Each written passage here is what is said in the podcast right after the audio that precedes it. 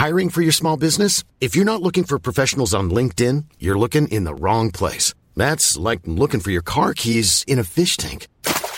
LinkedIn helps you hire professionals you can't find anywhere else, even those who aren't actively searching for a new job but might be open to the perfect role. In a given month, over 70% of LinkedIn users don't even visit other leading job sites. So start looking in the right place. With LinkedIn, you can hire professionals like a professional. Post your free job on linkedin.com slash people today.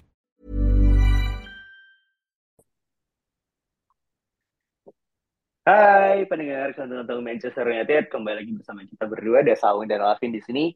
Dan setelah uh, seminggu ya, kita se apa terakhir bermain kita ya, kemarin lawan Wolf ya Vin ya.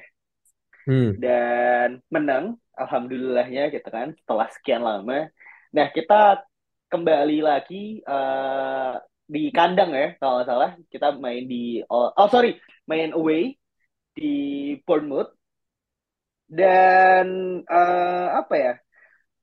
Setelah cukup lama kita terseok-seok gitu kan dalam artian memang di sisa tiga pertandingan ini kita masih punya uh, kesempatan untuk memenangkan uh, dua pertandingan gitu ya tanpa melihat hasilnya Newcastle ataupun Liverpool untuk segera mengukuhkan uh, posisi di empat besar gitu. Nah menurut lo sendiri Vin, kira-kira uh, what's the biggest challenge lah tantangan terbesar apa yang akan menghadapi United nantinya gitu ketika kita uh, melawat ke Bournemouth?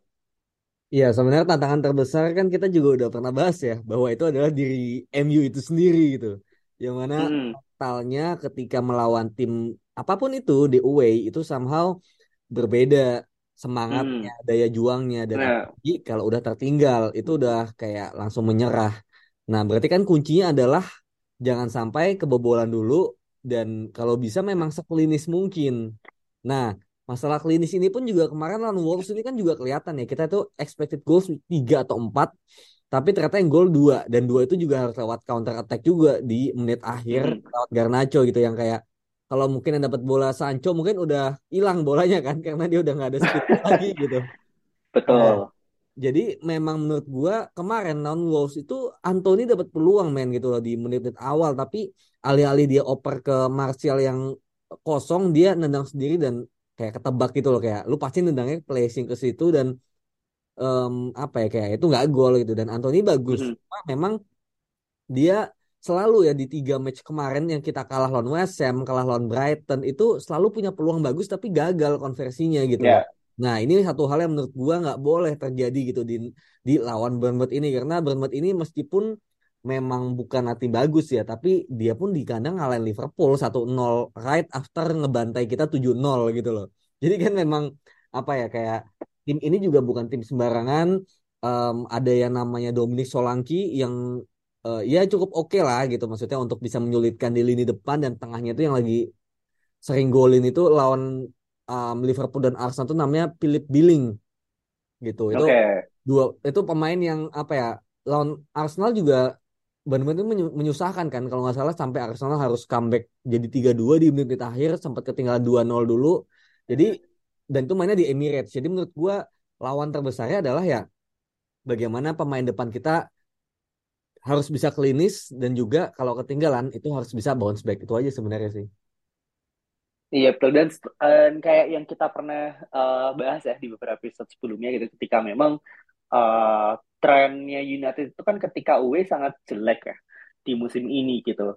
Jadi ketika kita harus main tandang lagi gitu kan ke Bournemouth dan gue cukup apa ya cukup agak pesimis sebenarnya sejujurnya ya, sedikit gitu karena ya uh, United itu memang salah satu musuh terbesarnya ya uh, dirinya sendiri gitu. Walaupun tadi uh, lo sempat mention beberapa nama, entah itu Philip Billing atau mungkin Dominic Solanke gitu.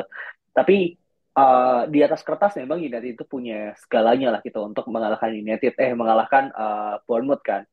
Entah itu Rashford yang udah kembali lagi ya uh, hmm. apa namanya balik ke training gitu. Rafael Varane juga udah masuk kembali gitu. Jadi gue tidak punya uh, alasan yang memang konkret bahwa uh, Bournemouth itu bisa uh, unggul gitu untuk lawan United. Cuman memang gue nggak tahu kenapa ketika away itu ya something just happens gitu entah itu memang magicnya udah hilang atau memang secara mentality emang udah capek gitu. Cuman kan di sisa tiga pertandingan ini ya kita harus apa ya harus all out lah katakanlah seperti itu gitu kan. Jadi uh, menurut gua starting eleven yang akan diturunkan oleh Ten Hag nanti itu cukup krusial hmm. karena uh, apa ya? Gue tidak ingin melihat United itu bergantung pada uh, substitution ya, paham gak lo? Jadi kayak yeah kita dari awal tuh memang harus uh, gedor lah, harus memang uh, unggul terlebih dahulu, entah itu satu gol dua gol, karena itu yang nantinya akan uh, play out nih di sisa pertandingan sisa uh, menit pertandingan itu gitu. Hmm. Karena ya gue sendiri gue tidak ingin kejadian ketika kita away di Spurs terulang ya, karena itu sungguh memalukan gitu. Yeah, yeah. Ketika lo unggul dua kosong akhirnya dua dua gitu. Jadi menurut lo sendiri kira-kira uh, strong eleven ter kuat lah gitu uh, yang bisa United turunkan besok tuh siapa ya Evan? Siapa yang mau lo lihat lah gitu untuk United ya. mengalahkan Bournemouth besok? Hmm. hmm. Kalau line up sih sebenarnya uh, udah pada tahu lah ya. Karena biasanya kalau udah ketemu pakemnya itu nggak akan banyak berubah. Dan apalagi kita juga nggak ada match di midweek, cuma di weekend aja. Jadi seharusnya menurut gua kayaknya line up yang diturunkan ketika melawan Wolves kemarin itu akan diturunkan kembali di lawan Bournemouth ini. Cuma hmm. memang ketika nanti ada pergantian, nah itulah yang mungkin agak, agak sedikit berbeda. Jadi sama aja sih David De Gea, Wan Bisaka, uh, Luke Shaw, kemudian back tengahnya ada uh, Lindelof dan juga Varane, tengahnya Casemiro, Eriksen, Bruno, kanan Anthony, kiri Sancho dan juga depannya Martial gitu. Karena Um, dan itu nanti Rashford menurut gue bisa sih di babak kedua gitu. Karena baru banget di latihan. Mungkin ya mungkin kalaupun ada Rashford menggantikan Sancho di kiri gitu.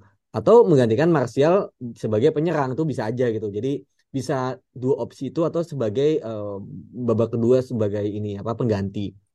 Garnacho juga bakal menjadi pengganti di babak kedua seperti biasa. Berharap ada sebuah apa ya hal yang lightning gitu kan dari dia ketika yeah. melakukan counter attack Kemudian juga ada pastinya Fred juga akan menggantikan Erikson juga di lini tengah nanti di menit 60 karena pasti udah pincang ya Erikson tuh di menit 60 mm-hmm. gitu. Tapi kita butuh kreativitasnya di awal-awal. Makanya mumpung masih ada Erikson ya di 60 menit awal, 65 menit awal yaitu saat di mana kita bisa controlling midfield. Di situlah kita harus bisa cetak gol gitu. Karena kalau udah Fred ya itu udah masalah kerja keras aja gitu. Bagaimana kita bisa menghentikan um, permainan lawan dan kita balas dan counter attack gitu. Jadi udah beda gaya bermain nih ketika ada Erikson dan ketika ada Fred gitu. Kalau sisanya sih menurut gue tuh udah mengikuti aja sih pergantiannya I see I see. Uh, tapi lo sendiri Vin uh, masih tetap berharap nggak? Maksudnya uh, Newcastle dan juga Liverpool ini akan drop point gitu. Considering kayak uh, Newcastle kan masih perlu menghadapi Brighton ya. Oh iya, antar malam ya. Dan juga Chelsea hmm. gitu nih antar malam gitu. Dan Liverpool juga kemarin udah lawan Leicester ya. Ya. Leicester, uh, berarti tinggal sisa Aston Villa dan Southampton gitu. Di mana kemungkinan uh, gue sih tidak melihat Liverpool akan kalah ya sejujurnya gitu. Iya, tapi Newcastle juga ini kan, kayaknya. Iya, iya, makanya Newcastle, tapi Newcastle kan masih punya peran gitu kan. Apalagi Betul. Brighton uh, sangat luar biasa musim ini menurut gue dan chance sangat kecil lah apabila dia kalah gitu walaupun gue sebagai fans United sebenarnya juga tidak ingin berharap gitu kan bahwa kita hmm. harus mengandalkan uh, apa namanya results tim lain gitu untuk bisa survive di top 4 gitu cuman ya worst comes to worst United kan masih cukup apa ya besok tuh kan ini ya match away terakhir nih gitu yeah.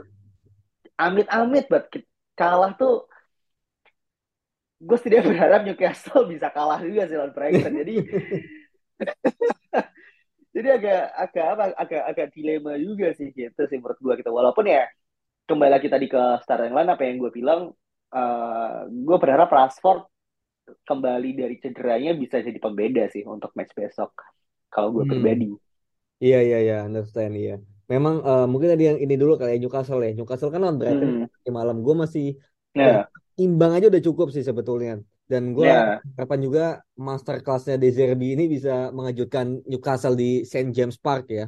Gitu kayak mm -hmm. mungkin Newcastle yang tadinya gembar-gembor mau masuk Champions League ya, dia harus menunggu lah gitu. Yang musim lalu kan dia juga nggak masuk apa-apa. Ya musim ini eh musim depan eh, maksudnya musim ini um, dia udah bagus tapi ya nggak akan langsung Champions League lah gitu Europa League dulu gitu loh jangan langsung kayak gitu gitu jadi kayak eh. gitu jangan sombong gitu. Jadi menurut gue Brighton bisa mengejutkan dan Newcastle itu kan lawan selanjutnya adalah lawan Leicester away uh, home sih gitu. Jadi gue masih berharap ya Leicester ini nggak patah semangat ya gitu. Jadi lawan Newcastle itu masih bisa dilawan. Tapi um, ya first thing ya Brighton dulu sih gitu. Di mana Newcastle juga lawan Leicester itu di hari Selasanya setelah kita lawan Bournemouth gitu. Jadi memang harus kita menang dulu dan nantinya berharap Newcastle pun mentalnya mentalnya mungkin agak kena dan akhirnya bisa imbang lagi gitu. Jadi kita nggak perlu susah-susah lawan Chelsea lah kasarnya ya, nggak perlu langsung hmm. menang gitu karena uh, kita bakal setelah weekend ini kan bakal di midweek ya dan midweeknya itu nggak enak tuh di hari Jumat kan lagi-lagi Jumat pagi lagi lawan Chelsea gitu hmm. home gitu dan tadi masalah Rashford pun juga gue nggak tahu ya gitu memang sejak sejak menang Karabau gitu Rashford tuh sangat-sangat menurun gitu loh. Kayak gue cuma satu satu gitu. Dan secara permainan tuh nggak lagi oke okay banget gitu. Apalagi dia udah yeah. dua kali kena cedera kan. Pas lawan apa Everton sama pas lawan ini gitu. Kayak kemarin kayak lagi sering cedera dan belum balik sih menurut gue gitu. Malah kayak somehow ya gue ngeliat Rashford beberapa pertandingan terakhir ketika dia main tuh dia lebih bagus jadi penyerang daripada di sayap kiri kayaknya ya Betul, setuju gue. Hmm. Gitu. Makanya, makanya tadi gue bilang ada ada hmm. kemungkinan Martial meskipun kemarin golin tapi ya gitu-gitu aja juga gitu. Jadi ada kemungkinan hmm. Martial cadangan dan Rashford yang di depan ada kemungkinan kayak gitu juga. Kayaknya pun juga Martial masih belum siap ya untuk jadi uh, starting gitu di United pada musim ini karena ya uh, dia masih cukup inkonsisten gitu kan dan juga ketika dia main sebagai starting tuh gue tidak melihat impactnya sebesar itu gitu sebenarnya. Dan injury prone-nya sih gitu. Jadi ketika dia harus bermain di sejak menit awal gitu kan dengan chance cedera yang cukup besar sepanjang 90 menit gitu itu menurut gue udah cukup mengganggu ritme ya. Jadi gue juga berharap uh, Rashford yang akan starting gitu kan dan juga di kiri gue yang melihat karena sih sebenarnya mulai dari awal. Karena kita butuh uh, apa ya speed itu sih men. Kita butuh speed kita butuh sesuatu yang bisa langsung uh, bikin mental forwardnya down gitu. Jadi gue tidak ingin melihat karena Coti uh, bermain di 15 menit 10 menit terakhir. Karena 15 menit awal itu menurut gue udah udah jadi cukup kunci ya bahwa United harusnya bisa memenangkan pertandingan tersebut gitu. Tapi kalau misalnya 15 menit awal atau 20 menit awal kita tidak bisa mencetak gol gitu, entah dari Anthony atau Rashford, itu pasti pertandingan akan kita deg-degan men sampai menit akhir gitu loh. Karena ya itu udah udah udah terjadi beberapa match terakhir gitu. Ketika kita tidak kita mendominasi nih gitu kan di babak pertama. Tapi kita nggak bisa cetak gol itu udah pasti jelek banget men sampai akhir gitu. Jadi ya menurut gua 20 menit awal itu sangat-sangat krusial sih bagi United gitu. Jadi uh, karena itu sih gue berharap dia bisa bermain ya dan ketika nanti memang uh, sudah uh, apa namanya kita udah unggul cukup lumayan gitu kan satu dua gol baru kita ya masuklah si uh, Sancho gitu untuk kan untuk kasih ide kreativitas yang lebih oke okay sih gitu. Itu sih yang yang, yang gue lihat sebenarnya. Hmm, tapi ya kembali lagi ya uh, ke Ten nanti seperti apa um, taktiknya. Cuman Bournemouth sih di papan tengah gitu kan di peringkat 16 menurut gue sekarang. Oh 14 dengan kalah 19 kali ya cukup impresif. Harus harusnya sih ini bukan jadi tes yang susah-susah banget sih sebenarnya men. Hmm. gitu sih. Jadi ya gue tidak ingin melihat Ten Hag overthinking sih. Karena ya udah nggak usah lah gitu. Udah udah kayak lo main lah yang yang benar seperti apa. Lo cetak gol habis itu pulangnya. Karena ya terakhir main away gitu lo mau ngapain lagi gitu jadi kan kalau misalkan lo selama musim ini bermain sangat buruk gitu ketika away ya besok lah saatnya gitu di momen di mana kemenangan yang lo capai itu sangat krusial untuk musim ini sih. Hmm, iya iya. Tadi lo bilang tesnya nggak susah-susah amat ya. Bermut tuh 14. Hmm. Bawahnya tuh SM main 15 gitu. Jadi Iya. iya kalahnya 19 juga tuh. Iya. iya, makanya kayak apa namanya memang di atas kertas itu biasa-biasa aja gitu kan. Cuma memang oh. pasti ada selalu hal-hal yang sifatnya non teknis terjadi dan pemain kita langsung pada kalang kabut gitu ya kan. Jadi kayak ya nggak nggak ada nggak ada yang menyangka kan gol West Ham itu blunder David De Gea yang sangat-sangat tidak perlu terjadi gitu. Jadi memang nggak ada yang tahu gitu apa yang terjadi kan gitu dan bang iya bang iya benar-benar makanya setelah itu kan kita bilang kan United itu memang musuh terpesi ya diri sendiri ya contohnya De Gea itu betul betul betul benar makanya tadi uh, balik lagi tadi lu juga ngomongin tentang Martial ya. Uniknya ya unik ya sebelum dia comeback dari cederaan terakhir itu kita sangat mengharapkan Martial main. Karena sejujurnya Martial tuh mainnya bagus gitu loh dari awal musim sampai dia cedera terakhir ya. Itu dia mainnya tuh selalu bagus ketika uh, jadi starter ataupun hmm. jadi pengganti gitu. Yang mana dia link upnya bagus dia suka drop deep kemudian uh, Samo selalu bisa cetak gol setidaknya satu atau assist ya contohnya dia kayak hmm. pas um, di home ya lawan Liverpool di awal match day keempat itu kan dia uh, baru main ya di menit ke 60-an dia langsung assist kan ke Rashford gitu dan dia pas banyaklah momen di mana dia ketika main dari awal mainnya bagus bisa gol atau assist nggak lama dia cedera gitu kemudian dia yeah. jadi pengganti dan langsung gol gitu tapi ming, uh, minggu besoknya cedera lagi gitu jadi memang Marcel ini sempat menjadi kayak dipuja-puja gitu loh oleh kita sendiri termasuk gua ya yang sangat ingin Martial main karena memang bagus banget sejujurnya.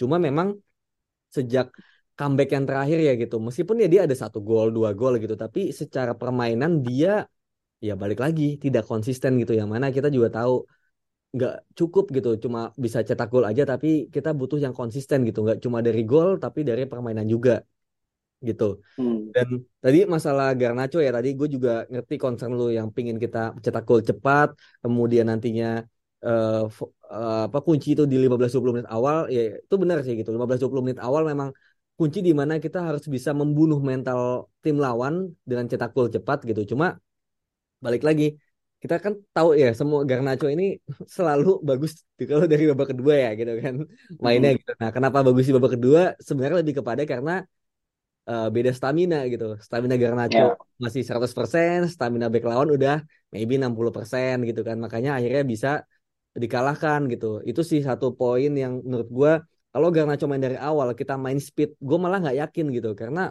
bener ada kemungkinan ya bakal drop tip anyway gitu dan Garnacho belum ada apa ya uh, kemampuan khusus untuk itu gitu loh. Dia lebih ke killing the game dengan speed dan space yang terbuka gitu. Gitu sih. Jadi sebenarnya gue masih yakin Garnacho ini disimpan gitu kan. Karena kalau terlalu cepat dimainkan nanti bisa bahaya. Tapi kalau Rashford um, gue masih yakin ada kemungkinan dia jadi starter. Tapi ya let's see lah ya gitu. Semoga benar yang lo bilang Ten Hag overthinking dan bisa dapat ramuan yang terbaik sih. Kalau misalkan karena Cho nggak starting, ya gue pengennya malah Rashford yang di kiri sih main Insta Sancho. Berarti Martial depan, apa Weghorst? Martial di depan. Oh. Martial di depan, aduh Weghorst pulang aja lah ke Urus bisnis keluarga ya. Iya, urus bisnis keluarga. lah bro. Kayak football is not for you lah gitu. Sorry to say. Tapi ya, come on bro gitu kan. Tapi ya itu sih uh, apa ya gue pengen melihat United itu memang tampil impresif sejak menit awal gitu kan. Ketika tadi lo bilang Martial kalau starting dia bagus gitu kan dan tipnya jadi lebih klik ya gue setuju gitu. Karena emang dia punya kemampuan untuk itu gitu. Tapi uh, apa ya apakah dia bisa konsisten atau enggak selama pertandingan itu yang menurut gue akan jadi pertanyaan gitu. Kalau misalkan dia bisa punya peran yang cukup besar gitu kan di babak pertama gue melihat uh, mungkin Martial akan tetap terus bermain sampai menit 90 gitu. Karena ya uh, I don't see why United need to ini ya need to uh, put Wakers up there gitu. Karena ya uh, tiga match terakhir gitu kan kita harus punya pemain yang memang punya kapabilitas untuk mencetak gol dan juga berikan kita kemenangan gitu kan. Jadi ketika gue tidak melihat uh, apa namanya di depan itu nggak bisa cetak gol ya better Martial ya di situ karena ya dia punya chemistry yang bagus dengan Rashford kan gitu. Kalaupun memang Martial ditarik ya Rashford tarik depan, karena Sancho masuk ataupun yeah. Sancho. Mm-hmm. Itu sih yang yang yang udah paling bener sih sebenarnya. Mm-hmm. Ya yeah, ya yeah, setuju. Gue di FIFA juga kayak gitu bro. Nah. Jadi udah udah memang nggak bisa loh pasang pasang Weghorst tuh di depan bahkan di FIFA nggak mampu gue gitu jadi kayak iya. nggak nggak lo masukin ke subs juga kan nggak masukin gue nggak masukin ke subs juga ya gue mendingan masukin Elang atau Pelistri sih. Jadi ya, ya gue berharap United besok uh, menang ya seperti biasa. Jadi ketika kita take juga uh, lebih fokus lah ya untuk Betul. Apa namanya merayakan apalagi apalagi mainnya ini. apalagi mainnya di malam minggu jam 9 malam ya Wah, itu adalah momen di mana kita harusnya malam mingguan gitu kan, nongkrong sama teman-teman, tapi malah nonton MU kan kalau habis itu kalah kan agak agak bangsat ya. Bener. Weekend langsung Jadi ya, ini sih. Makanya bro gitu. Jadi ya uh, it's up to Ten Hag and the players ya untuk bikin kita ya punya kesempatan untuk menikmati weekend ini gitu sih. Iya iya. Jadi kita kita butuh enam poin kan. Kita uh, butuh poin lagi. Jadi point. Iya. Jadi kalau ini kalah ya kita masih ya masih bisa sih. Cuma kayak gue hmm. benar-benar nggak mau apa ya kayak kita perburuan enam poin ini benar-benar sampai pertandingan terakhir gitu kayak pertandingan terakhir itu yeah. udah pure mental menurut gue dan Fulham kan yeah, yeah. ya kita ingat lah di FA Cup kita hampir aja kalah kan kalau nggak di kartu ya, merah yeah, yeah. Silva sama Mitrovic yeah. kalah men itu totally uh, uh. di outplayed gitu jadi gue berharap memang on Bournemouth ini menang lah gitu kan karena gak gak susah anjing harusnya gitu hmm, bener dan kita kan punya tinggal uh, sisa punya empat match ya uh, iya, men. di Nah, maksudnya selama satu musim ini kan masih ada empat oh, match, iya. satu lagi kan melawan lawan City kan di final yeah. FA Cup gitu. Terakhir gitu kan. Andai kata kita memang uh, apa namanya tidak bisa meraih uh, top four gitu ya, Aduh. worst comes to worst gitu andai kata kan. Dan kita punya pilihan antara ya United dapat top 4 tapi kalah FA Cup atau United menang FA Cup tapi nggak dapet top 4. Oh, ini gue nih. Ya, menurut lo. Top 4 lah bro, itu top 4 udah menurut gue udah gak, gak ada pilihan anjir gitu kayak. Gak oh, okay. terlalu besar gitu kayak top 4 okay. itu kan Liga Champions dan bisa attract uh, pemain okay. bintang juga gitu loh dan okay. pendapatan gitu. Tapi kalau kalau apa ya gue gue bodo amat lah mau City mau treble mau apa okay. itu itu itu another thing lah gitu kayak menurut gue uh. fokus sama diri sendiri sih. Oke okay, oke okay. berarti lu uh, FA Cup ya? Lo, Ya, berarti kan lo, lo lebih memilih United uh, top 4 kan daripada menang FA Cup kan. Kalau yeah. gue memang uh, ini ya Gengsi gue ya? sangat berharap, iya gue sangat berharap United menang FA Cup sih men. Apa pun yang terjadi gitu. Apa pun yang terjadi, gue tidak ingin melihat tim semacam Manchester City ini apa ya merayakan sebuah achievement yang menurut gue sangat historis dan sangat uh, membanggakan ya yaitu uh, travel winners gitu apalagi United kan satu-satunya tim di uh, Inggris gitu kan yang memenangkan uh, prestis seperti itu gitu. Jadi kayak uh, apa ya untuk untuk punya gengsi dan juga histori seperti itu tuh menurut gue sesuatu yang harus kita jaga sih. Jadi lu nggak apa-apa main Europa League lagi nih kita nih? Gak apa gue udah apa main Europa Anjing. Anjing. Oke. Oke oke. Thank you so much semuanya yang udah dengerin uh, podcast ini gitu kan. Kita ketemu lagi di uh, episode selanjutnya. Bye bye. Imagine the softest sheets you've ever felt. Now imagine them getting even softer over time. That's what you'll feel with Bowl and Branch's organic cotton sheets. In a recent customer survey, 96% replied that Bowl and Branch sheets get softer with every wash. Start getting your best night's sleep in these sheets that get softer and softer for years to come. Try their sheets with a 30-night guarantee. Plus, get 15% off your first order at bowlandbranch.com. Code BUTTERY. Exclusions apply. See site for details.